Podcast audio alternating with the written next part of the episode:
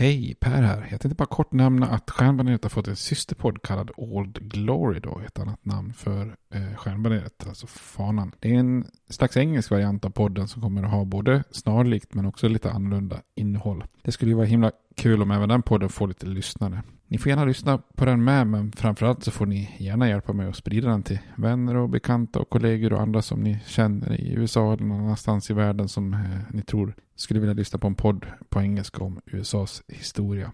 Tack, det var bara det jag ville säga. Nu kommer avsnittet. Hej då! I'm Sandra, and I'm just the professional your small business was looking for. But you didn't hire me because you didn't use LinkedIn jobs. LinkedIn has professionals you can't find anywhere else, including those who aren't actively looking for a new job but might be open to the perfect role, like me. In a given month, over 70% of LinkedIn users don't visit other leading job sites. So if you're not looking on LinkedIn, you'll miss out on great candidates like Sandra. Start hiring professionals like a professional. Post your free job on linkedin.com/people today. Many of us have those stubborn pounds that seem impossible to lose, no matter how good we eat or how hard we work out. My solution is PlushCare. PlushCare is a leading telehealth provider with doctors who are there for you day and night to partner with you in your weight loss journey. They can prescribe FDA-approved weight loss medications like Wagovi and Zepbound for those who qualify. Plus, they accept most insurance plans. To get started, visit plushcare.com slash weight loss. That's plushcare.com slash weight loss. Millions of people have lost weight with personalized plans from Noom, like Evan, who can't stand salads and still lost 50 pounds. Salads, generally, for most people, are the easy button, right? For me, that wasn't an option. I never really was a salad guy. That's just not who I am. But Noom worked for me. Get your personalized plan today at Noom.com. Real Noom user compensated to provide their story. In four weeks, the typical Noom user can expect to lose one to two pounds per week. Individual results may vary.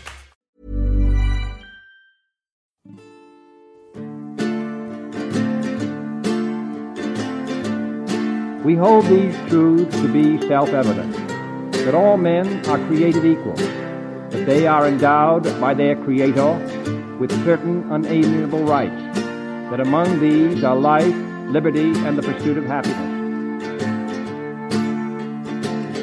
Now we are engaged in a great civil war, testing that government of the people, by the people, for the people, shall not perish from the earth. And so, my fellow Americans, ask not what your country can do for you, ask what you can do for your country. I have a dream. My four little children will one day live in a nation where they will not be judged by the color of their skin, but by the content of their character. Mr. Gorbachev, tear down this wall. I did not have sexual relations with that woman, Miss Lewinsky. Hej och välkomna till Stjärnbaneret igen, en podcast om USAs historia. Jag hoppas alla har haft en trevlig jul och en härligt, härligt nyår här. Det har varit en liten paus, det är så när, man, när livet eh, snurrar på med småbarn, jobb och eh, lite högtider att fira och släkt och, och träffa och, och eh, en, en moder som är på besök och så vidare. Så att um, det fick bli en liten paus här. Det är ju många som har efterfrågat avsnitt och det är ju med tanke på planering och sånt där så är det svårt att komma ut helt regelbundet. Försöker komma ut så ofta som möjligt med ett avsnitt. Så att jag, jag väljer helt enkelt att bara torka som att ni tycker om podden när ni efterfrågar ett avsnitt här. Och, och eh, också en del varma ord om att det ändå kommer ut relativt många avsnitt för att inte ha poddandet som en jobb så att säga. Och det är klart, det, det ligger lite planering och förberedelse bakom ett poddavsnitt här. Det, man kan tänka att det är mycket bara spela in och redigera och sådär. Men jag märker ju också att ska man få någon form av röd tråd och sådär så kan man inte bara snyta ut ett eh, avsnitt. Utan man får ju planera innehållet lite grann och punkta upp och se till att man förhoppningsvis i alla fall får årtal och personnamn och ortsnamn och lite annat eh, rätt här. Förhoppningsvis så, så blir det en röd tråd i avsnitten här och någon, någon form av balans. Det, man märker snabbt att man kan ta saker i väldigt olika ordning och olika fokus och så vidare. Så att jag försöker hålla ett generellt fokus och, och någon form av röd tråd genom, genom avsnitten. Men nu är jag igång igen och kör vidare här i den här serien som vi kör om eh, västern, amerikanska västern då. Eh, och vi har ju pratat lite grann om eh, de första så att säga som dök upp i västern. Eh, som gruvarbetare och pälsjägare och så vidare. Så har vi pratat nu i ett par avsnitt, avsnitt om de här, eh, alla de här indiankrigen som startade någonstans på 1850-talet och som eskalerar under 1860-70-talet. Och som vi såg så, så är de allra flesta stammarna besegrade när man börjar närma sig 1880-talet. Och den här, om man får kalla det etniska rensningen av västern, banar ju då iväg för två av de största sådana här äh, boomföreteelser i västens historia då.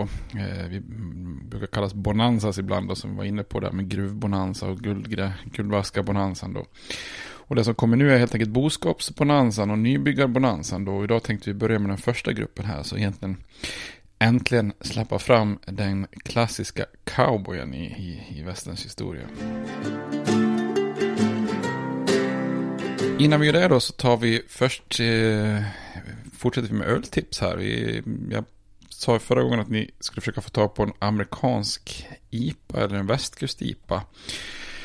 Och det är ju alltså en India Pale Ale. Och det här, den amerikanska västkusttolkningen är kanske den vanligaste typen av eh, IPA idag. När någon säger att jag, jag gillar en IPA, eller jag vill ha en IPA, så är det oftast det vi, man pratar om. Eh, vi pratade för några avsnitt om den ursprungliga brittiska IPAn då.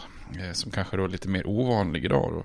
Och den amerikanska västkust-IPAn eh, är ju en utveckling då som utvecklades där på amerikanska västkusten och Kalifornien, eh, eh Oregon, Washington, de här västkuststaterna. Och när man släppte loss det i USA så gjorde man ju då en India Pale Ale som var lite, lite ljusare och betydligt mer humledriven då. Med väldigt smak av citrus och grapetoner då. I princip alltid torrhumlad vilket innebär att man tillsätter humle efter koket så att säga. Så att när ölet jäser eller har jäst klart och lagras så, så tillsätter man humle igen då. Lite som en eh, tepåse kan man säga, liksom, som sätter smak. Eh, och läser man på amerikanska IPO så är de nästan alltid då torrhumlade eller dry hopped som det står. Och man använder, börjar också använda en väldigt, väldigt ren neutral gäst som också jäser ut väldigt långt. Så vilket gör att det då blir mindre restsötma kvar då, så att den blir, upplevs torrare i smaken. Och, och när man använder neutral gäst så är det inte liksom gästens smaker som driver ölet utan då får, då får i princip humlen spela första fiol. Då. Eh, och det sägs att det var San, San Francisco-bryggeriet Anchor och deras Liberty Ale som var en av de allra första amerikanska västkust-iporna så att säga. Men det finns ju idag, i dagsläget en, en, en uppsjö då. Så får man ta på den här Anchor Liberty kan man ju testa den då. Annars kan man testa Lagunitas IPA eller Brooklyn Seast India Pale Ale eller också någon, någon svensk då som Poppels West Coast IPA eller Stigbergets IPA eller Oppigårds Indian Tribute. Så att det finns ju, det finns ju många att, att, att välja på då. Eh, nästa avsnitt tänkte jag att vi skulle backa tillbaka till en riktig klassiker då, eh, nämligen en tjeckisk pilsner. Så att då kan ni försöka få tag på eh, en av de här pilsner urkväll eller Gambrin som är just som staden pilsen där stilen uppstod. Eller också typ någon eh, Budwar, alltså Budvar, inte blandas med Budweiser då, eller Krusovic eller Staropramen eller Slatopramen. Någon av de här klassiska tjeckiska pilsnen kan vi köra nästa avsnitt.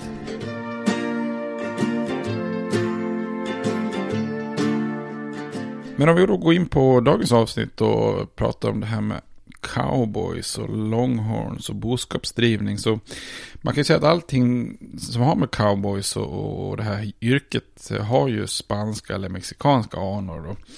Eh, vilket ju kanske idag känns som en liten paradox eftersom det är så himla förknippat med den amerikanska kulturen. Och ja, tänker man Texas så är det svårt att inte se en cowboyhatt på huvudet liksom till exempel. Eh, och redan på 1700-talet så började spanjorerna föra nötkreatur till, till den här regionerna, alltså Texas, eh, som då var nordöstra Mexiko eller nordöstra Nya Spanien då. Eh, där man lät då herdar med, oftast med moris, moriska anor, eh, hantera de här boskapen då. Och tittar man på nötboskap så trivs eh, sån väldigt bra då i södra Texas i, i den här ska man säga, geografiska triangeln som havet och Rio Grande skapar där nere liksom i, i, i sydvästra Texas. Då. Det är varmt klimat, eh, gräs året om, eh, mycket vatten då får man Nueces-floden och lite bifloder och sånt där. Eh, så en stor del av västen var ju just, liknar ju det här, vidsträckta grässlätter med så kallat eh, buffelgräs, alltså buffalo eh, Eh, uppkallat efter bufflon. Och det här är en ganska robust form av gräs då som, som, eh, som då passade bra då att gå runt och, och beta på dem bland, bland djuren då. Och eftersom de då strävade strövade då fritt eh, gjordes också liksom ganska snabbt ett naturligt urval bland de här eh, kreaturerna som gjorde att de blev, blev ganska tuffa och uthålliga djur, kanske lite taniga sett med liksom, om man säger köttögon då. Eh, men med stora horn istället och, och de fick då namnet Texas Longhorns. Eh, idag kanske man främst tänker på att det finns en restaurang som heter så, men det, det är ju då uppkallat efter de här, den här nötkreaturen som, som uppstod här nere då. Och där på de här öppna ytorna då i, i dagens sydvästra Spanien så utan minsta lilla staket eller inrutade mark så kunde de här djuren då ströva helt fritt från, från en betesplats till en annan, precis som de ville, liksom och äta sig feta. Eh, och det här kallas då för open ranch, att man, att man faktiskt låter eh, djuren sköta sig själv på öppna ytor då. Eh, och det var just den här ytan, eller delen av USA var det få, få indianstammar som sökte sig till. Ehm, alltså söder om dagens San Antonio. Så att djuren och skötarna fick eh, oftast sköta sig väldigt mycket i fred där ute på, på slätterna då. Så under långa perioder kunde man ju som boskapsskötare bara liksom ignorera djuren då. Och sen så då och då så samlar man ihop djuren för, för slakt eller för att märka upp nyfödda och så vidare då. Eh, och just den här märkningen är ju såklart väldigt nödvändigt för att veta vems djur som har vems då ifall de strövar fritt och bland, bland, man blandar olika jordar då. Och det är här våra kära cowboys kommer in då. Eh, men under väldigt lång tid i historien så är ju det, det här alltså då spanska eller mexikanska då kallas för vaqueros. Vaca betyder ju då kossa. Eh, så att eh, det är precis som exakt som ordet sen översätts till engelskan då cowboy, alltså kopojke som man skulle säga på svenska då. Eh, och är man en, en, en kopojke så lär man sig att samla ihop djuren och driva djuren till häst och hantera dem på olika sätt. Och mycket av de här termerna som handlar om att samla in djuren och fånga dem och märka dem så att säga, som är termer som används liksom då för inom den branschen då, för att samla in djuren kallas ju för roundup, så fånga dem med lasso och binda dem kallas för roping och märka, märka kossorna kallas för branding och sådär. Så att mycket av själva processen där är ju förknippat med det här med att djuren är lösa och måste fångas in på, på olika tidpunkter. Så när amerikanerna tar över den här traditionen så har den funnits i långt över hundra år, så i princip allt av detta som idag känns så extremt amerikanskt har då eh, spanska och mexikanska rötter då. Vi pratade här i något väldigt tidigt avsnitt, eh, alltså att man kan se en hel del arv och spår från de här spanska kolonierna i USA och, deras eh, fortsättning i form av Mexiko när de eh, hade slagit sig fri från den spanska kolonialmakten. Så att dagens USA har ju inte enbart befolkats från, från öst till väst utan det har ju alltid funnits en, en europeisk härstammad befolkning i, i västra USA. Då. Och det mesta som har med, med, med, cowboys i form av terminologi, utrustning och kläder och sånt. Eh, så här skydd man har på benen, bandanan som man har som scarf och sånt där kan sätta för munnen eh, och så vidare. Alla de här grejerna kommer ju då eh, med ord som, som härstammar från spanskan. Alltså lasso, lasso rodeo, ranch och så vidare. Det är en massa spanska termer då. Eh, och som jag nämnde tidigare så gör ju amerikaner i Texas revolution 1836 mot Mexiko slå sig fria. Och efter att man levt som en egen republik i ett antal år så blir ju Texas en delstat i unionen 1845 då. Eh, och amerikanerna som tar över Texas bryr sig inte nämnvärt om de här boskapsjordarna som har spridit sig över hela västra te te Texas. De kallas bara för wild cattle. Alltså någon form av vilda kreatur. Och det fanns helt enkelt inte så stor marknad i närheten. Alltså, man, visst kan man använda och slakta djuren och så att säga driva dem till Austin eller Galveston eller några kanske till och med så långt som New Orleans eller så. Och, men, eh, men oftast är det inte liksom värt besväret och kostnaden för, för någon större förtjänst av att man gör det här. Då. Sen kommer ju inbördeskriget som vi varit inne på många gånger. Eh, och då blir ju alla upptagna med annat. då. och under den här perioden så lämnas ju djuren väldigt mycket i, i fred. Och då kan de också föröka sig rejält. Så när inbördeskriget är över 1865 så uppskattar man att det finns runt eh, 5 miljoner eh, fritt betande Texas Longhorns där ute på, på Texas slätter. Då. Man får ju tänka, Texas är ju enormt stort geografiskt här, det är ju näst störst efter Alaska då egentligen, den största kontinentala delstaten. Eh, och vid det här laget så är ju de flesta djur omärkta och vem som helst kan börja göra anspråk på dem om man vill då. Eh, med tiden kommer sådana här omärkta djur att få termen Mavericks då efter en viss Samuel Maverick som var, som var ökänd för att inte märka sina djur helt enkelt då. Eh, och där, där, ser man ju också ett arv då i sportens värld. Det heter ju Dallas Mavericks finns det ett lag som heter då. Motsvarande termer i Australien och Nya Zeeland är clean skin, alltså att det inte är någon, något, någon märkning på, på djuret. Då. Tittar man efter inbördeskriget då så um, är ju priserna på nötkreatur väldigt högt då eftersom delar av landet har ju härjats väldigt hårt då. Och i vissa stater i öst så kunde priset på ett djur vara upp mot 40 dollar då. Och man kan sälja, sälja djuret och köttet då medan priset att köpa ett djur i Texas ligger kanske inte så lågt som på en 3-4 dollar då. Så då är det egentligen bara, det här är ju nog en ekonomisk eh, ekvation då, att kan man bara få de här djuren från Texas till öst, ja men då skulle man ju kunna göra sig en fin vinst här om man kan nå mark marknaden. Men frågan är ju då bara hur man ska kunna göra det här. Och det är då det här systemet uppstår, upp, uppstår som heter long drive, alltså långa boskapsfösningar då, där jordar av Texas Longhorns kan drivas då väldigt, väldigt långa sträckor, så länge liksom prärien är helt öppen, eh, och, och det var den ju vid den här tiden, ja då kan man ju liksom eh, driva på boskapsjordarna eh, ganska långt då, över, över slättland. Eh, men man kanske inte kan driva dem hela vägen till marknaden. Det är någon som gör något tidigt försök och försöka driva en jord till och med öster om Mississippifloden. Men ju mer man kommer in i civilisationen desto svårare är det ju att en, en jord kan börja skena eller någonting sånt där då. Men då, då möts liksom historien här, för en annan viktig faktor som kommer in nu i, i västern då, det är ju den här transkontinentala järnvägen som vi pratade om då.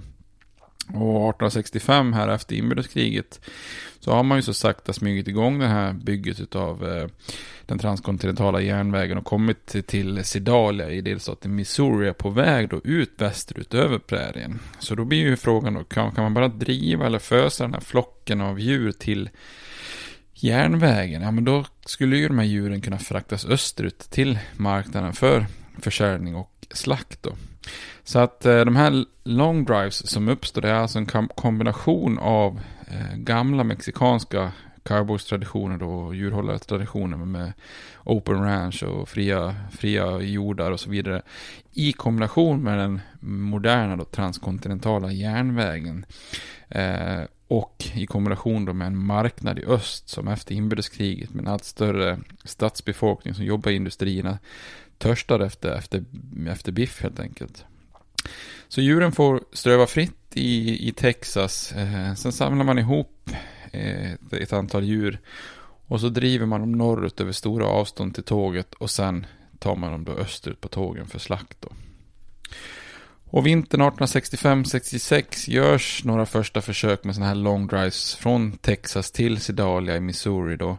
Men eh, de flesta är inte alls så framgångsrika och så speciellt vinstbringande. Eh, det finns en hel del problem där. Det finns ursprungsindianer som stjäl djur eller som kräver pengar för att man ska få passera marker. Eh, och när man ska igenom vissa skogsområden så var det många djur som vägrade eller drabbades av panik. De var vana med enbart slättlandskap. Då. Eh, I Missouri är det också ett antal bönder som redan har stakat ut sina gårdar och då är de ju väldigt rädda för att deras djur ska smittas med, med en sjukdom som de här longhorns ofta har som heter Texas fever. Då. Um, och, och, det här gör att det uppstår nästan lite regelrätta strider ibland mellan, mellan olika bönder och de som kommer fösande med, med en flock då på en sån här long drive. Så när man är framme i Sidalia så har man förlorat så många djur att det knappt är, är värt bekymret då. Den som då löser det här problemet och hittar en, en metod och en rutt som gör sådana här long drives eller kettle drives, det kan finnas lite olika ord då, eh, men som gör en sån här long drive vinstbringande heter Joseph McCoy. Som är då en kötthandlare och en skeppare från Illinois då. Han förstår att den som, den som kan kontrollera en punkt där säljare från söder och köpare från norr kan mötas kommer att tjäna en förmögenhet. Och han följer då bygget av järnvägen västerut när man kommer bort ifrån nybyggare och skogar och indianer och eh, försöker då kontakta olika järnvägsbolag eh, för att kunna hitta en plats där han kan sätta igång det här, den här verksamheten då. Eh, han hittar ingen som vill samarbeta på den närmsta järnvägen, men han hittar en, en mer ner, norrgående rutt eh, som, där man är villig att, att göra ett försök. Då. Så den här Joseph McCoy, han väljer ut en liten sömnig järnvägsstad som kallas för Abilene i Kansas som slutmål för boskapsdrivningen då. Och han anser att den här platsen är ju helt perfekt då med stora gräslätter, bra vattenhål, liten bebyggelse.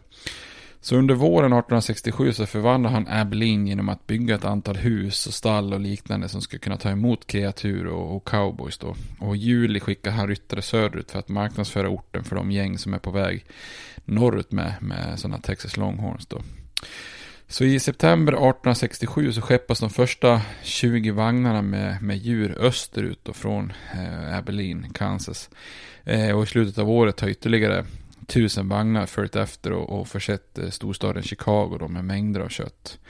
Och, och de här long drives som nu uppstår som ett fenomen förändrar ju då den amerikanska kosten ganska rejält. Man kan säga att tidigare har ju fläskkött dominerat eh, ganska stort då. Men nu, nu går USA över och blir ett eh, nötköttsätande folk då. Och den rutt som de här cowboysen tar då med sina eh, boskapsjordar från Texas till Abilene kallas då för Chisholm Trail, uppkallad efter Jesse Chisholm som var en handelsman med Cherokee-blod som redan har märkt upp en, en rutt tidigare, då, men den har inte använts för just detta ändamålet. Då. Och längs den här rutten så fanns det bara, bara grässlättslandskap och inga skogar, inga bebyggelser. Så när Chisholm Trail och staden Abilene blir ju snabbt väldigt populär då, så mellan åren 1868 1871 så skeppas över en och en halv miljoner djur från Abilene eh, och österut. Och piken kommer för Abilene 1871 och över 700 000 bara det året nådde staden då. Eh, och då eh, har den här lilla hålan växt rejält med, med en saloon dit cowboysen kommer som har över 75 bartendrar som jobbar tre åtta timmars skift nästan dygnet runt då helt enkelt. Men i takt med att bebyggelse flyttas västerut Eh, hela tiden så tvingas också de här eh, long drives att ta mer västgående rutter eh, till andra ställen längs järnvägarna. För det blir liksom som en, ett samklang där. Så ju mer järnvägen kommer längre västerut, desto mer längre västerut kan man ju dra rutten. Och man behöver också dra rutten längre västerut. För eftersom bebyggelsen följer järnvägen så, så har ju snart bebyggelse och sånt eh, täppt igen den här öppna slätterna som man kan föra boskapen på. Så i takt med att eh, bebyggelsen flyttar västerut så, så tar man då mer västgående rutter längs andra ställen längs järnvägarna. Och nästa ort som blir liksom ett mecka för sådana här long drives och cowboys det är eh, Ellsworth som ligger 10 mil väst om Abilene då. Också den längs Kansas Kansas Pacific Railroad. Eh, men de här framgångarna längs den här eh, järnvägen gör att den mer södergående järnvägen också då, Santa Fe Railroad, öppnar upp staden Newtown. Som eh, blir ytterligare ett tänkbart stopp då längs den här Chisholm Trail. Så under åren 1872 till 75 så är det då Ellsworth och Newtown som mer eller mer har tagit över då från Abilene då. Men efter 1875 så är det en annan stad som, som, som tar över och, och blir lite kungen av de här cowboy long trails eh, fösningarna. Och det är ju staden Dodge City som ligger längs Santa Fe Railroad. Eh, och kommer vara det mest populära slutmålet under, under de kommande fyra åren efter 1875 då. Och till Dodge City tar man sig från centrala Texas via en lite mer västergående rutt än Chisholm Trail. Den får då namnet Western Trail. Som man tar sig då norrut till Dodge City.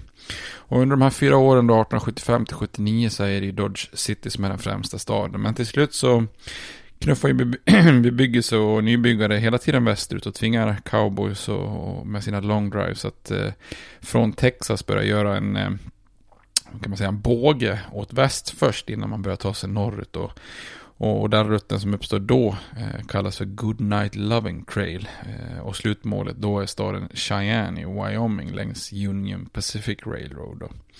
Låter som ett väldigt romantiskt namn det där på den här eh, vägen. De är uppkallade efter två personer faktiskt som heter Charlie Goodnight och Oliver Loving. Så det har varit Goodnight Loving Trail. Det låter väldigt, eh, väldigt fint.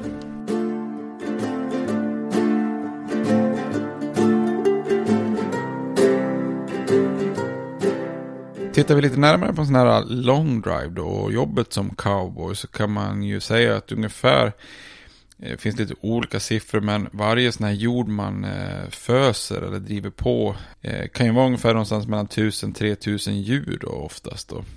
Och som cowboy så, så har man inte mycket med sig. Man har främst, främst lasson då och sen har man då en sexskjutare eller mm, alltså en pistol som främsta verktyg då. Och med på en sån här long drive så fanns oftast någonstans 10-15 cowboys då. ofta också någon chef som kallas trail boss. Eh, också en form av kock eller allt i alla som körde en så kallad chuckwagon då med förnödenheter då. Egentligen en slags kraftig, kraftig vagn som, eh, av armétyp som, eh, som man då har förstärkt ytterligare för att den absolut inte får gå sönder under en sån här eh, long drive för då är man ju lite rökt om, om vagnen går sönder då. Eh, med på en sån här long drive fanns också runt, eller runt 100 hästar och det kan ju låta som väldigt mycket hästar då per, per cowboy. Då. Och man ligger på ungefär kanske 6-10 hästar per cowboy. Eh, och det finns ju många anledningar till att man hade så mycket då. Dels fick man byta ofta så att man inte slet ut dem eller tröttade ut dem då. Eh, speciellt eftersom tillgången på bra foder ibland kunde, kanske kunde vara lite dåligt då. Eh, dessutom, framförallt då, så hade hästar olika egenskaper också. Man, man bytte dem nästan lite grann som, som verktyg. En häst kanske var perfekt för att sålla ut ett djur i en flock då. Medan någon annan häst kanske inte alls vågar ge sig in i, i flocken. En annan kanske var bättre på att rida i utkanten av, av flocken då. En tredje kanske var duktig på, på nattvakten och var inte rädd under nattetid och så vidare. Så att de olika hästarna hade, hade olika funktioner som man bytte då fram och tillbaka mellan olika hästar. Då. Och allt som en, en cowboy har tillåts ha med sig då, förutom liksom lasso och, och pistol, så, så är det ju oftast ett par nattfiltar då, eh, och en liten tygpåse med några få förnödenheter. Eh, mer hade man helt enkelt inte plats för. Så att det är ingen eltandborste eller iPad direkt, utan man hade heller aldrig några tält kan man säga, eller liknande, utan man sov, sov direkt under himlen, precis som, precis som i legenden och precis som i filmerna då. Eh, längst fram i en sån här kolonn då av, av djur och cowboys, eh, den liksom punkten längst fram av flocken kallas då för just för point. Och där fanns det oftast två cowboys som, som styrde flocken. Och sen på flankerna fanns då ett antal vakter som såg till att inte djuren smet åt sidorna. Eh, längst bak fanns det cowboys som, som skyndade på djur som är på att komma på efterkälke då. Och en sån här lång kolonn då kunde ju vara utspridd över nästan två kilometer när man, var, när man färdades eh, framåt. Då.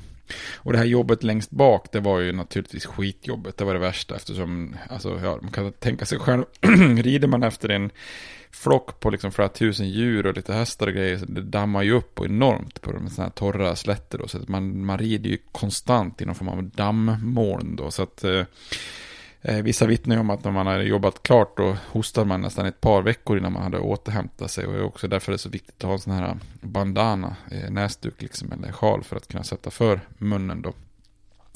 Man kan, sån här bandana förresten, det är ju, man kan säga att det funkar nästan som en slags multiverktyg, ungefär som en Cowboys schweiziska armékniven kunde ju användas som mask för dammet och som jag sa innan den kunde användas för att täcka öronen vid kyla. för att skydda nacken för solen eller som en liten handduk om man var blöt och torka sig eller som en ögonbindel ifall en häst var stressad. För att binda ihop en kalvs ben vid märkning eller som en filter för att filtrera ofräscht dricksvatten eller som bandage ifall man skadar sig eller och också för att täcka huvudet ifall någon avled och begravdes. Då. Så att den här bandanan var verkligen liksom användbar för, för många olika saker. Det finns en orsak. Man är inte bara cool när man har en sån, utan den, fanns, den, hade, den var funktionell. Eh, till en början, de första dagarna så får man driva på flocken väldigt, väldigt långsamt och försiktigt och övervaka väldigt noggrant på natten eftersom vissa djur var liksom stingsliga och vad ska man säga, oerfarna eller ovana och fösas fram då så att säga. Men efter en vecka eller så så börjar djuren bli eh, erfarna eller de kallar det för roadbroken då. Hade ja, men kommit in i, i det hela och det hade blivit en vana då. Och då kan man driva på i lite hårdare tempo och det kanske räckte med ett par nattvakter då. Men på morgonen så har ju vissa djur kanske börjat sprida ut sig. Så på, på morgonen får man ju börja med att eh, liksom, sprida ut, eller kolla på de här djuren när de är utspridda och, och liksom när de går och sakta och betar så får man försöka tajta till det här och samla ihop dem och, och sen få igång liksom racet och börja föra dem, fösa dem lugnt framåt då med liksom en, en liten lugn start då för att undvika en skenande jord då. Eh, innan lunch så då drar kocken iväg med den här vagnen lite fortare före sällskapet och förbereder en, en lunch då vid något lämpligt ställe då. Så får oftast lite, lite scouting och kockjobb eh, i, ett då. Och medan eh, cowboyen, cowboysen lunchar så får djuren vila och beta då. Och hade man möjlighet så tog man ju naturligtvis paus i något vattendrag om man kunde. Då. Eh, och när de, djuren har fått beta till ett par timmar så då börjar man om precis som på morgonen. Sakta samlar in dem och börjar fösa dem framåt. Och sen så kör man då fram till solnedgången då. Och under natten så delades man in i nattvakter som avlöste varandra, kanske var, varannan var tredje timme. Oftast red man ju då runt jorden och, och sjöng eller nynnade lite lugnt Eh, så att djuren skulle hålla sig lite lugnare. Och det här var ett antagande man gjorde att, att eh, djuren gillade då eh, och höll sig, höll sig så att så här lugna. Alltså de dansade inte, de gillade för de var lugna då. Och att man då använde lite långsamma och sorgsna visor. Så att man körde ett antal visor om och om igen och i många fall så kanske man försökte hitta på lite nya fraser och verser när man var var uttråkad. Så att eh, mycket gnolande och gnölande där ute på slätterna där bland cowboysen. Så. Och det finns kanske en viss koppling till, alltså det finns ju det här begreppet country and western music där olika liksom etniska musikstilar som, som fanns just i, i västern blandades med lite gammal engelsk, eh, irländsk och skotska folkvisor från öst och sen, senare liksom tog influenser från blues och pop och rock då till, till dagens countrymusik. Så att det får ni tänka på nästa gång ni lyssnar på Hank Williams eller Taylor Swift, Swift eller någonting sånt där. För att, eh, ja, det, ni, ni får ta det med en nypa salt. Jag kan inte mycket om country kan jag säga. Eh, men hur som helst, det var ett väldigt farligt yrke i alla fall att vara cowboy. Mycket kunde ju gå snett då. Eh, det kunde ju i värsta fall anfall från ursprungsamerikaner som eventuellt försökte kräva en på pengar eller försöka förstöra på något sätt. Och eh, hade det civilisationen flyttats västerut så att det fanns nybyggare som började muta in sina gårdar så då kunde det bli väldigt hotfullt med vapen då så att säga. Man fick ta en omväg kanske då. Eh, men också vädret kunde ju ställa till det rejält. Och det, långa sträckor ska man ju ta sig utan tillgång till vatten. Och om ett vattenhål är uttorkat så kan det ju då bli katastrof då. Eller tvärtom, eh, om det är för mycket vätska och marken börjar bli sank och man inte hinner upptäcka det så kanske hundratals djur hinner trampa ner i gyttja och är liksom bortom räddningen då.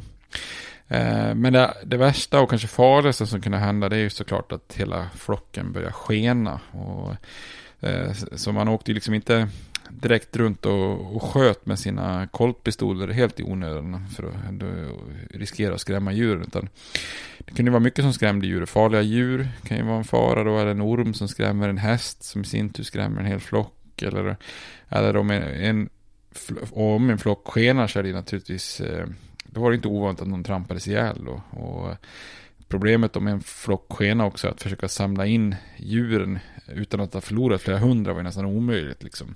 Så det här skapar ju liksom, en skenande flock skapar ju dels livsfara, dels förseningar och dels mindre vinst, kan man säga. Och precis som tidigare gruvläger så levde man ju såklart ute på de här slätterna bortanför lag och ordning och skapade oftast interna regler då. Man var ganska hårda, oftast bolag då som eh, ägde de här Eh, djuren som hade stenhårda regler. Så till exempel en, en cowboy som sköt en annan, det, det var ju straffet omedelbar hängning så att säga. Eh, så att eh, det är kanske inte ofta alltså gitarrspelande revolvermän som gör sina egna regler. Utan det, det är liksom bolagets regler och man förstår att det finns liksom inte utrymme för någon form av konflikt eller någonting här. Under en sån här boskapsfösning då, då går longdriven åt, eh, åt skogen. Så, att, så, det kan, så kan det inte vara då.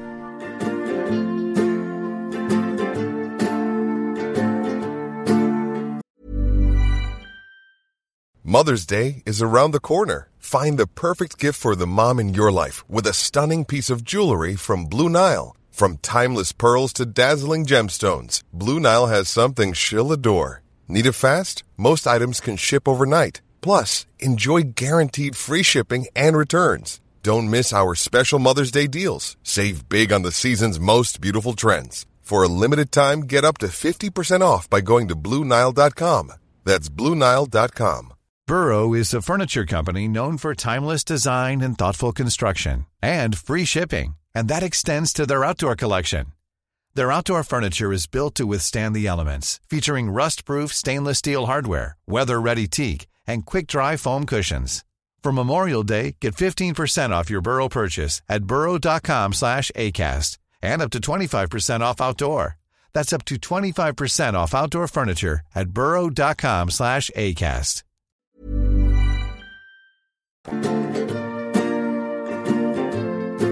Man kan också fråga sig vilka var det som, som var cowboys? Det här kan ju kan ju vara en konstig fråga. Om man tittar på en klassisk cowboyfilm så är det ju klart att en, en cowboy alltid är en vit anglosaxisk protestantisk man i princip. Då. Men eh, i verkligheten så är ju västern otroligt multietniskt och speciellt i, i sydväst då eh, är ju cowboys och, med mexikanska rötter, alltså vaqueros som de kallades för, är ju inte ovanligt då. Eh, och det var ju såklart ganska tacksamt att anlita Eh, någon med mexikanska rötter som ju hade kanske längst erfarenhet då.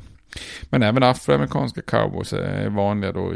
I Texas så finns en stor grupp av före detta slavare som efter inbördeskrigets slut eh, är vana att hantera boskap och, och har jobbat från sadeln tidigare så att eh, man hade, hade liksom erfarenhet redan från som slavar att fösa ihop flockar av djur och så vidare, leda dem till olika områden för bete. Så, så på många sätt eh, är det afroamerikaner eh, som efter mexikaner är, är de äldsta cowboysen då.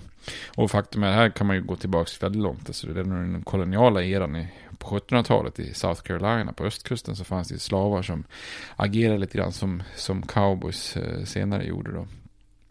Men efter kriget, alltså inbördeskriget, så är det ju många före detta slavar som rör sig västerut för att söka frihet och arbete. Och, och, och, dessutom fanns det ju här och där också vissa ursprungsamerikaner som, som, som också jobbar som cowboys. Så nu kan vi verkligen prata att det blir problematik med terminologi här. Man brukar prata om cowboys mot indianer. Det här pratar vi, när vi pratade indiankrig försökte jag introducera termerna indianer mot armén och andra indianer. Men nu kan vi alltså prata att det är cowboys mot cowboys också. Så att, eh, ja, vi har sagt att historien är, är tydlig. Men, Eh, men det fanns eh, ursprungsamerikaner som också jobbade som cowboys då. Ehm, dessutom fanns en hel del eh, kvinnor i yrket med då, något man verkligen inte ser på film. Ehm, speciellt var det ju några som blev framgångsrika som, som även till och med som högsta bossen då på vissa rancher.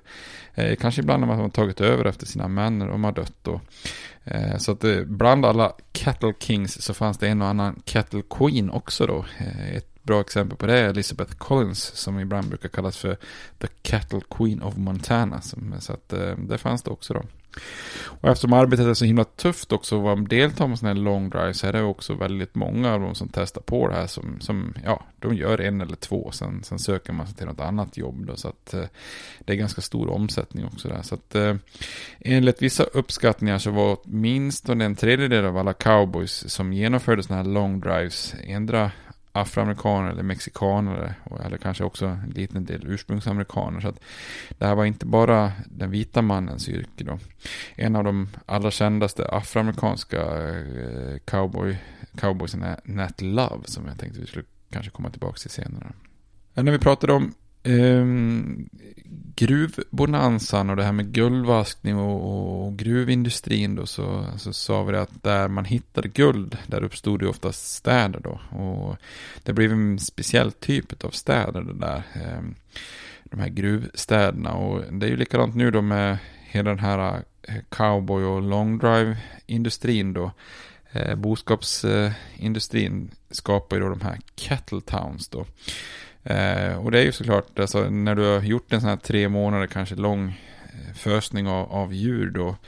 Så, så når man ju fram då till de här städerna som, som är, mm, fungerar som, som liksom, eh, mottagare av djuren och som där man skeppar dem österut på järnvägen då. Och det är ju såklart en oändlig lättnad när man till slut når fram till de här slutdestinationerna. Och de här städerna som väntar då i slutet av, av, av de här long drives kallas just för cattle towns, då, boskapsstäder eller långt senare också termen cow town. Då. Eh, och som vi såg de kändaste var ju Abilene, Ellsworth, Newtown, eh, Dodge City och Cheyenne. Då.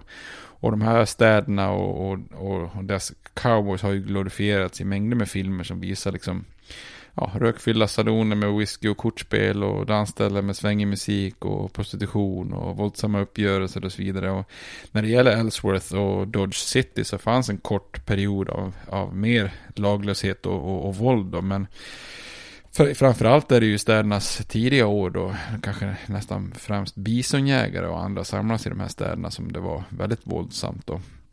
Det fanns ett känt uttryck om, uttryck om just Ellsworth som, som löd så här. Abilene the first, Dodge City the last, Ellsworth the wickedest cattle town in Kansas. Så att eh, den skulle enligt ryktet vara den, den värsta då så att säga. Men när de här städerna då de blir ju väldigt snabbt centrala för en hel liksom, boskaps och köttindustri. Och, och då funkar ju inte laglösheten eh, direkt. Utan alla de handelsmän som är involverade här och, och avsåg att tjäna mycket pengar på den här handeln. De vill naturligtvis ha lag och ordning. Så under den här eh, cowboy-eran, alltså när det var som störst att göra de här long, run, äh, long drives så var det ju väldigt mycket mer ordningsamt kanske vad filmen visar då. Eh, samtidigt kan man ju förstå också när de här cowboysarna med sina färdiga med de här långa, intensiva, riskfyllda jobben. När man anländer till de här städerna så behöver man kanske en viss, viss eh, underhållning. Så saloner och dansställen och, och prostitution får ju existera då, men inte i någon liksom, överdriven, överdriven utsträckning. Och, och alltid utifrån någon form av lag och ordning då. Under sina glansdagar hade Abilene inte mer än 11 tavernor, Ellsworth 10 och Dodge City 8 stycken. Så det är inte så att det bara fullständigt kryllar då. Eh, vissa ställen blir ju legendariska som ett ställe som heter Alamo i Abilene då, som skröt med trippla salondörrar och som gjorde att man enkelt kunde nå den här långa bardisken eller spelborden då. Eh, dansställen var det ännu färre. Dodge City hade faktiskt bara två ställen för, för cowboys att gå till då under sin glansperiod. Eh, givetvis ett för vita och ett för afroamerikaner. Då. Eh, och de cowboys som uthärdade de här long drives eller kettle drivesen var ju oftast rätt så slutkörda när man når sin, når sin slutdestination. Så, och även om man inte, om de inte blir behandlade som några änglar så var, var det ju normalt inte så att man ägnade sig hejdlöst åt, åt våld och brott och sådana saker. Och, så man har ju ofta skapat i de här städerna mindre polisstyrka som också ansvar, ansvarar för ja, tillstånd och gatuhållning och som skapar lite ordning och reda. Och det fanns strikta regler för vem som fick licens för exempelvis att driva en taverna och oftast väldigt strikta vapenlagar där man tvingades att lämna in sina vapen när man kom till stan. Då. Så våld och mord eh, förhindrades och hölls på, på rimligtvis låga nivåer då. Under åren 1870 till 1885, då 15 år under glansperioden, så är det bara 45 män totalt i de här städerna eh, som, som dödas, då varav då, man säger lag och ordning då, polis eller sheriff eller marshal dödar 16 av de här 45 då. Eh, så det är bara två år då, 1873 i Ellsworth och 1878 i Dodge City som mer än fem män dödas eh, samma år då. Eh, och i, i, samtliga städer så, så, är det bara tre män som blev dömda till döden för brott och, och ytterligare en som, som blir lynchad av ett gäng då. Eh, och ingen av de här är egentligen cowboys som, som döms för något så här vapenrelaterat brott.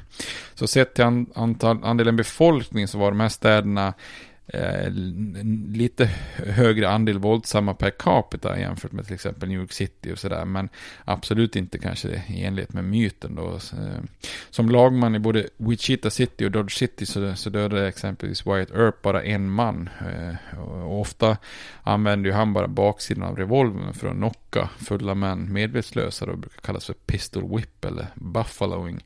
Alltså eh, man bara klubbar ner någon med kolven då så att säga. Och när eh, också en sån här legendar James Wild Bill Hickok var sheriff i Abilene 1871 så dödade han två män i en konfrontation då. Men då råkade den ena vara hans vice sheriff som sköts av misstag då. Sådana här typer av uppgörelser på, på lerig huvudgata, alltså en shootout, eh, det är ju inte vanligt. Eh, det som existerar i västernfilmer, så det existerar inte i verkligheten överhuvudtaget som det verkar. Och de allra flesta vapenrelaterade skador var ju någon form av olycka. olycka. Och en orsak här är ju att Colt till exempel introducerade en så kallad double action revolver på 70-talet som kunde avfyras både via avtryckare men också genom att bara snabbt dra tillbaka och släppa hanen då. Ja, men ni vet sådär när man skjuter från höften i vissa västernfilmer. Att man bara snabbt stöter till hanen med handen. Liksom så. Eh, men det här var ju liksom en, en, ett sätt att avfyra vapnet som blev lite för enkelt. Så att man var enormt mycket olyckor och skador med, med den här typen av vapen också.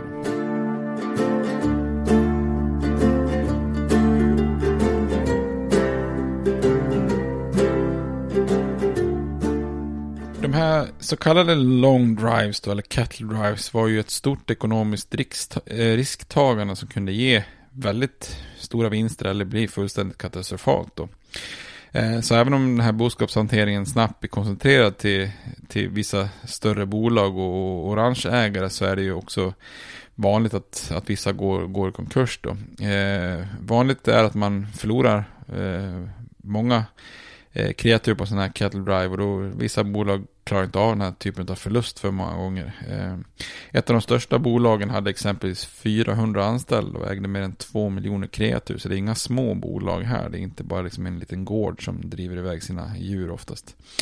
Eh, och drar det ut på tiden så hade ju många djur också blivit så magra så då blir priserna låga då. Eh, och vissa eh, ursprungsstammar som Cherokee-stammen upptäckte också en lag som reglerade indianterritoriet och förbjöd folk från att korsa det här territoriet utan deras tillåtelse. Och med det som grund så började man också debitera 10 cent per djur som korsar territoriet. Så att, eh, det finns mycket hinder och mycket risker som, som gör det här eh, svårt och eh, allt mindre vinst. Då. Eh, ett annat hinder i, i Kansas är ju ilskna nybyggare, bönder då. Är man på väg med en sån eh, fösan jord och, och, möter en befolkning som har slagit sig ner så, så då, då är det lätt att det blir konfrontation eller omvägar som behövs då. Eh, och till en början var det inte ovanligt att eh, man i Kansas rycker ut olika grupper för att försöka stoppa cowboys då, i, ibland med regelrätta väpnade strider då. Eh, redan 1867 så försöker man istället lösa det här politiskt då. Eh, både Missouri och Kansas stiftar karantänlagar som förbjöd då long drives att passera delstaterna under de varma månaderna när, när fästingarna var vanligast som spred den här eh, sjukdomen som Longhorns hade med sig då. Och det här gör ju att man begränsar då eh, de som ska göra long drives att bara göra dem under vintermånaderna, december, januari, februari då eh, försökte ju ranchingindustrin i Texas att lobba, lobba för en nationell eller en federal lag då så att säga som ska skapa en, en nationell rutt, National Cattle Drive. Men det här misslyckas man med då och då har ju de här delstaterna eh, sett till att de bara får fösa sina djur på vinter, vinter, vintertid då.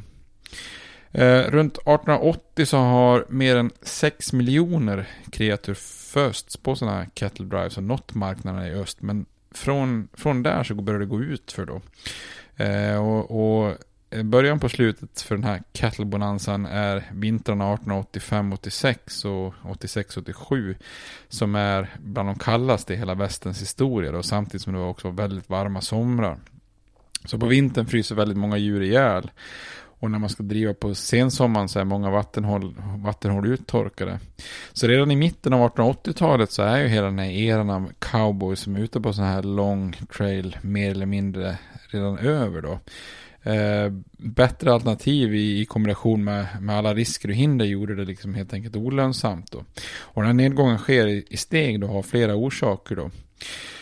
Eh, ranchägare till exempel inser att det är mindre riskfyllt om man kan etablera rancher längre norrut, närmare järnvägarna och närmare de här cattle towns. Då. Så på 1880-talet så har många av de här nya rancherna eh, så mycket kreatur att, att det inte går för, för de här Texas-drivarna att eh, konkurrera med dem. Då. För att har du en ranch nära järnvägen så har du enorma fördelar upp, för, jämfört med de här öppna rancherna i Texas. Då. Dels slipper man ju det här långa avståndet och arga bönder och krånglande indianer och så vidare.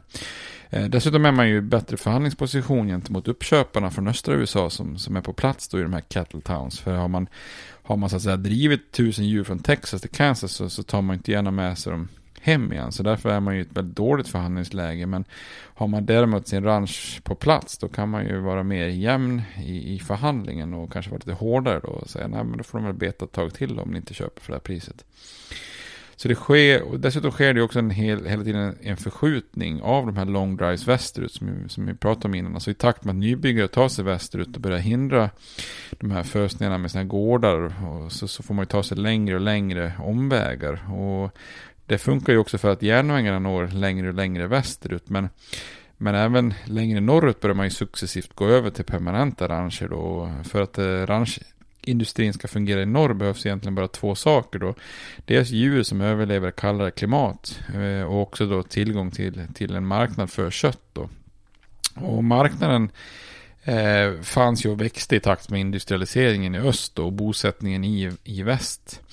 Eh, och i takt med att Texas Longhorns-djur ibland började blandades med boskap som kom västerut med, eh, med bönder så började börjar de här korsas och så börjar man då få fram kraftigare djur som Hereford och Angus. Och de här djuren fungerar både i kallare klimat och gav mer kött. Så att de här äh, typen av djur kan ju då både etableras i, i, i norr men också och även då ersättas som mer lönsamma än Texas Longhorns. Då. Så när järnvägarna tar sig västerut längre norrut, till exempel Northern Pacific, så kunde man etablera rancher även där som gjorde de här long drives onödiga. Då. Och i norr underlättas det ju också av ett av de här viktiga hindren röjs då i form av ursprungsamerikaner och den fruktade Sioux-stammen då. Vi såg ju i tidigare avsnitt här att 1876 så är det här slaget i Little Big Horn och där går det ju snabbt ut för, för, för de här stammarna då. Så redan 1880 så fanns det boskapsrancher över hela västern då, från Wyoming och Dakota i norr till, till Texas i söder. Så det blir mördande konkurrens då. Och, och då lönar sig inte de här long drives längre då. En annan faktor som gjorde, också gjorde de här long drives onödiga, det var ju utvecklingen inom industri och transporter då. För eh, vid den här tiden så började ju industrin utvecklas väldigt mycket då. Då började man hitta bättre slaktmetoder, man uppfinner kyltransporter och kallförvaring. Och det här gör ju då att behovet av att föra så att säga köttet eh, levande, eller vad man ska säga då, att, eh, att, att, föra djuren levande till marknaden minskar ju då. Då kan du ju slakta och frysa och, och, och transportera kylt till marknaden istället då. Um, den konkurrensen som uppstår för de här ursprungliga Texas-rancherna är dock inte, ska man säga, heller dödsstöten för de här. För även till Texas kom ju järnvägen under 1870-talet eh, så kom ju Först Missouri, Kansas och Texas Railroad, Railroad följt av den transkontinentala Texas Pacific Railroad. Och då kan ju även ranchägarna i Texas skicka sina djur till St. Louis och New Orleans och Memphis och så vidare. Det innebär också att ranchägarna i Texas slutar med, slutar med sina long drives och istället försöker kontrollera sina djur på plats då. Eh, och vissa rancher i, i, i Texas Panhandle, alltså det här var ju enorma då. Texas Panhandle är den här lilla norra biten av delstaten som sticker upp eh, på kartor om man tittar på Texas form, form då. Och där fanns det ju enorma eh, boskapsrancher. Men den här ranchindustrin är emellertid lite för effektiv för sitt eget bästa då. Eh, kapitalinvesterare i öst vill ju naturligtvis ha sin del av kakan och köper upp många rancher och de här investeringarna var förödande. För till slut så uppstår det ju en mördande konkurrens då. Och det är lite grann som vanligt i USAs historia så, så överutnyttjas resurser enormt då och saker och ting blir snabbt eh, liksom kapitalistiskt stort då. Och på många platser har man ju då mycket mer boskap och, och större rancher än vad naturen faktiskt klarar av då. Så boskapen betar av gräset snabbare än det hinner återhämta sig. Så många aktörer tvingas gå över till mindre antal boskap per yta då så att säga. Man kan ju fundera också lite grann vad händer med cowboys då? De lever ju kvar ett tag efter det här med long drives då. Det är inte lika fritt och mystiskt, eller fritt och mytiskt längre men eh, de behövs ju fortfarande på plats på, på rancherna då för även om man slutar med long drives så är det ju långt till närmsta granne och, och många som fortfarande kör den här open ranching då. Eh, och då finns det risk för att boskap eh, från olika rancher blandas ihop då och hålla isär de här boskapsjordarna och ägorna, det är ju cowboysens uppgift i det här läget då. Och då är det huvudsakligen två uppgifter, line riding och roundup. Och eh, line riding, det är precis vad det låter som. Eh, man placerar ut cowboys i utkanten av, av ranchens ägor. Som inte alltid var sådär tydligt utmättade. Och, och ofta kanske två och två med några kilometers avstånd i, man liksom bor i enkla underjordiska hålor som bäst liksom. Och varje morgon börjar en cowboy rida från, från någon enslig post och längs med ägarna tills man mötte cowboyen som var på väg åt andra hållet då. Eh, och då försöker man ju då hitta djur då som tillhör ägarens eh, Alltså hittar man djur som tillhör ägaren så ledsagar man dem tillbaka till ägarna och, och andra djur försökte man bara hyscha bort i, i riktning mot sin ägare då. Men det här är ju inte någon vattentät metod. Alltså, så två gånger om året på höst och vår så gjordes så kallade roundups på de olika rancherna då. Dels för att märka kalvar som har fötts då under den här eh, öppna betningen. Och dels för att sortera ut djur som, så att de kommer till dess rätta ägare. Så vid överenskommen tidpunkt och plats så samlas alla djuren på en ranch eller område ihop då, ibland flera tusen då. Eh, därefter får då övriga ranchägare skicka då en liten vagn och några cowboys som bevakar deras intresse då. Först sållar man ut den egna ranchens djur Ehm, och separerad från de övriga. Därefter så fick de ranchägare som hade skickat personal möjlighet att samla ihop sina djur en och en tills alla var sorterade. Och det här kallas ju för att göra en cut då, alltså att man separerar eller screenar ut egna djuren då utifrån brännmärkningen då. Och efter det så kunde ju då alla omärkta kalvar brännmärkas. Eh, och det här är ju ett hårt jobb som, som kräver kräver att en cowboy kanske jobbar i 18-20 timmar om dygnet i sadeln. Då. Och en sån här roundup med lassosvingande cowboys och, och brännmärkning är väl kanske en av de mest ikoniska bilderna från, från västern då.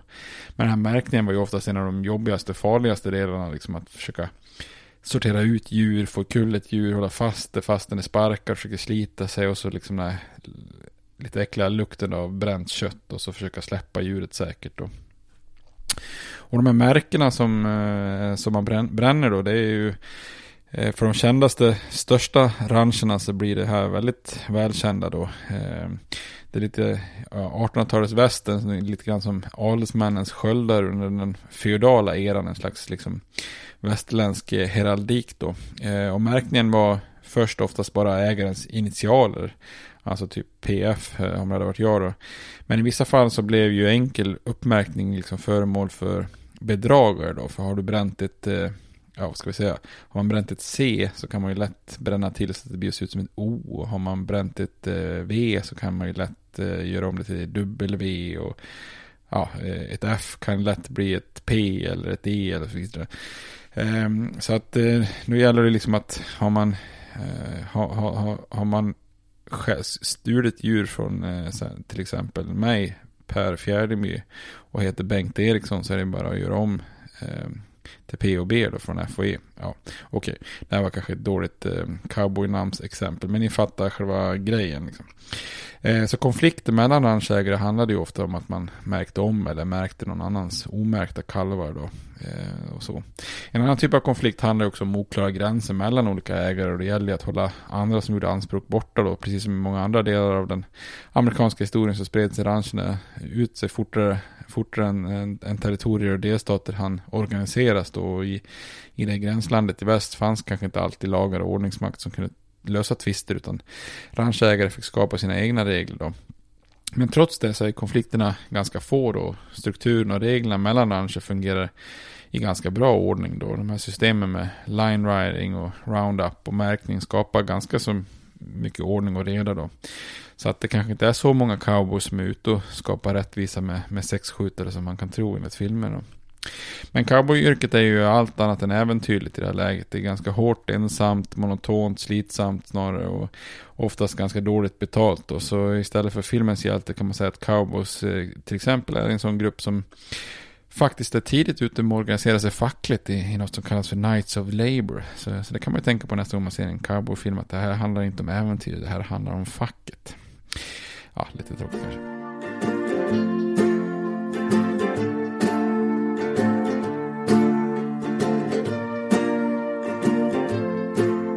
Eh, det som blir lite dödsstöten för den här cattle-bonanzan då, både long drives och cowboysyrk, ja, cowboyyrket, det är faktiskt något så enkelt som taggtråden. 1874 får Joseph Glidden patent på en ny utvecklad taggtråd då, eh, och det är första uppfinningen som, som skulle kunna kontrollera stora jordar då med kreatur utöver cowboys då. Eh, därför att ute på de här slätterna då, Great Plains eller Great American Desert med, med de här grässlätterna, prärien, så finns det ju inga träd. Så man kan ju inte bygga en staket och sådär. Så att eh, ska man då eh, skärma av sina ägor och kontrollera boskapen, då måste man ha någonting helt annat. Och då kommer ju taggtråden in här då. Eh, för helt plötsligt kan man ju då relativt billigt avskärma sina ägor och, och sin boskap. Och, och det här gäller ju nog såklart både boskapsrancher och veteodlande bönder. Så när landskapet har en massa taggtråd överallt då kan man ju heller inte driva stora jordar över öppna landskap på samma sätt. Och man kan inte ha den här open ranch. Man kan inte låta djuren springa hur, hur fritt som helst. Att säga. Eh, och när taggtråden håller ranchernas djur separerade, ja då behövs inte heller cowboys på samma sätt då, så för att utföra de här line riding och roundups och sånt där.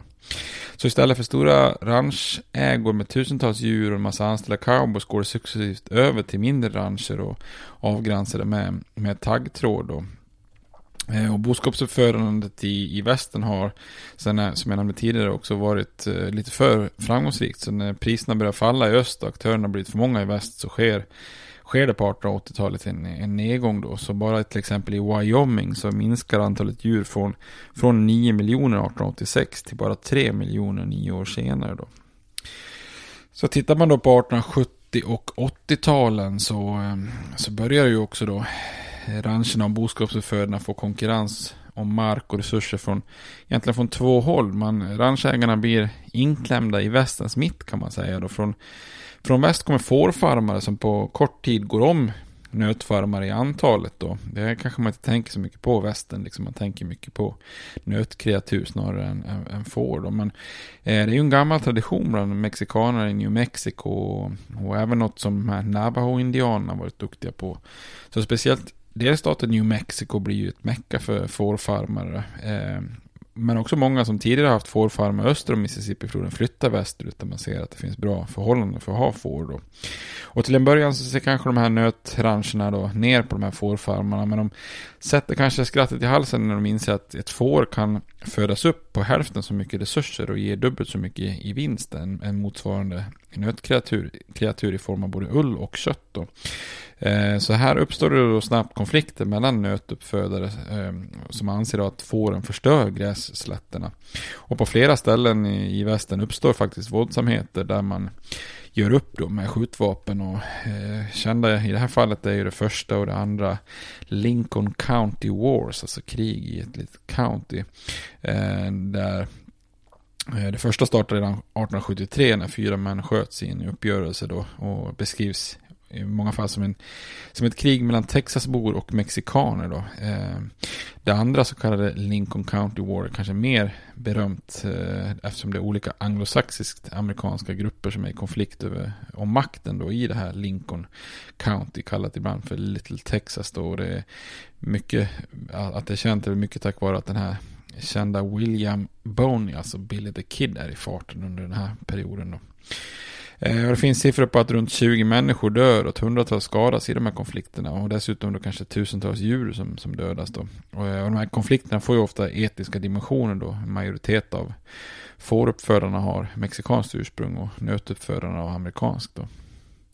Men det största hotet mot ranchägare kommer från ytterligare en viktig grupp i västens historia och det är ju då alltså nybyggarna, Pioneer Farmers, som odlar vete.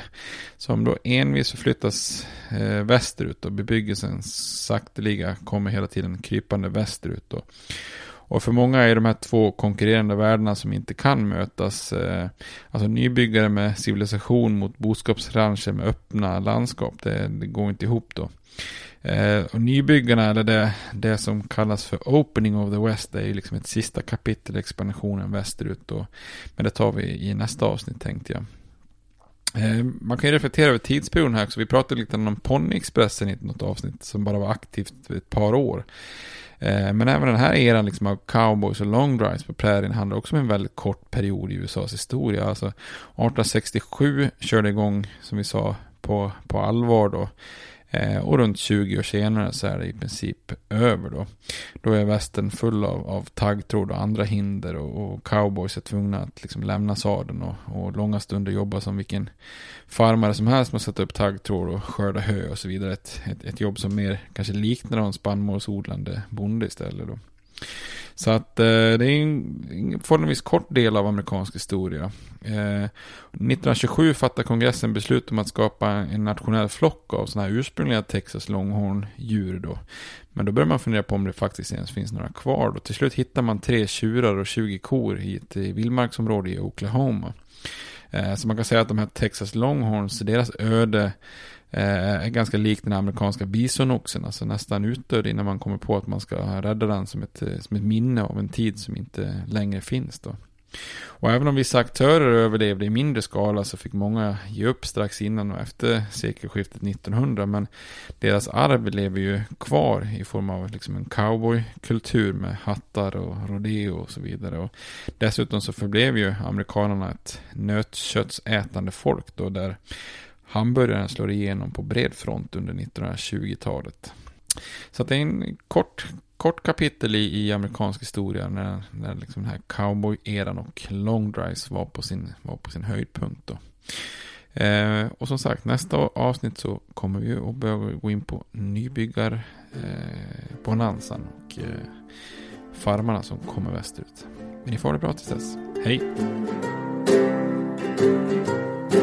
States like these and their terrorist allies constitute an axis of evil. And if the hippies and the yippies and the disruptors of the systems that Washington and Lincoln as presidents brought forth in this country will shut up and work within our free system of government, I will lower my voice. If the impeachment provision in the Constitution of the United States will not reach the offenses charged here, then perhaps that 18th century Constitution should be abandoned to a 20th century paper shredder. Therefore, I shall resign the presidency effective at noon tomorrow.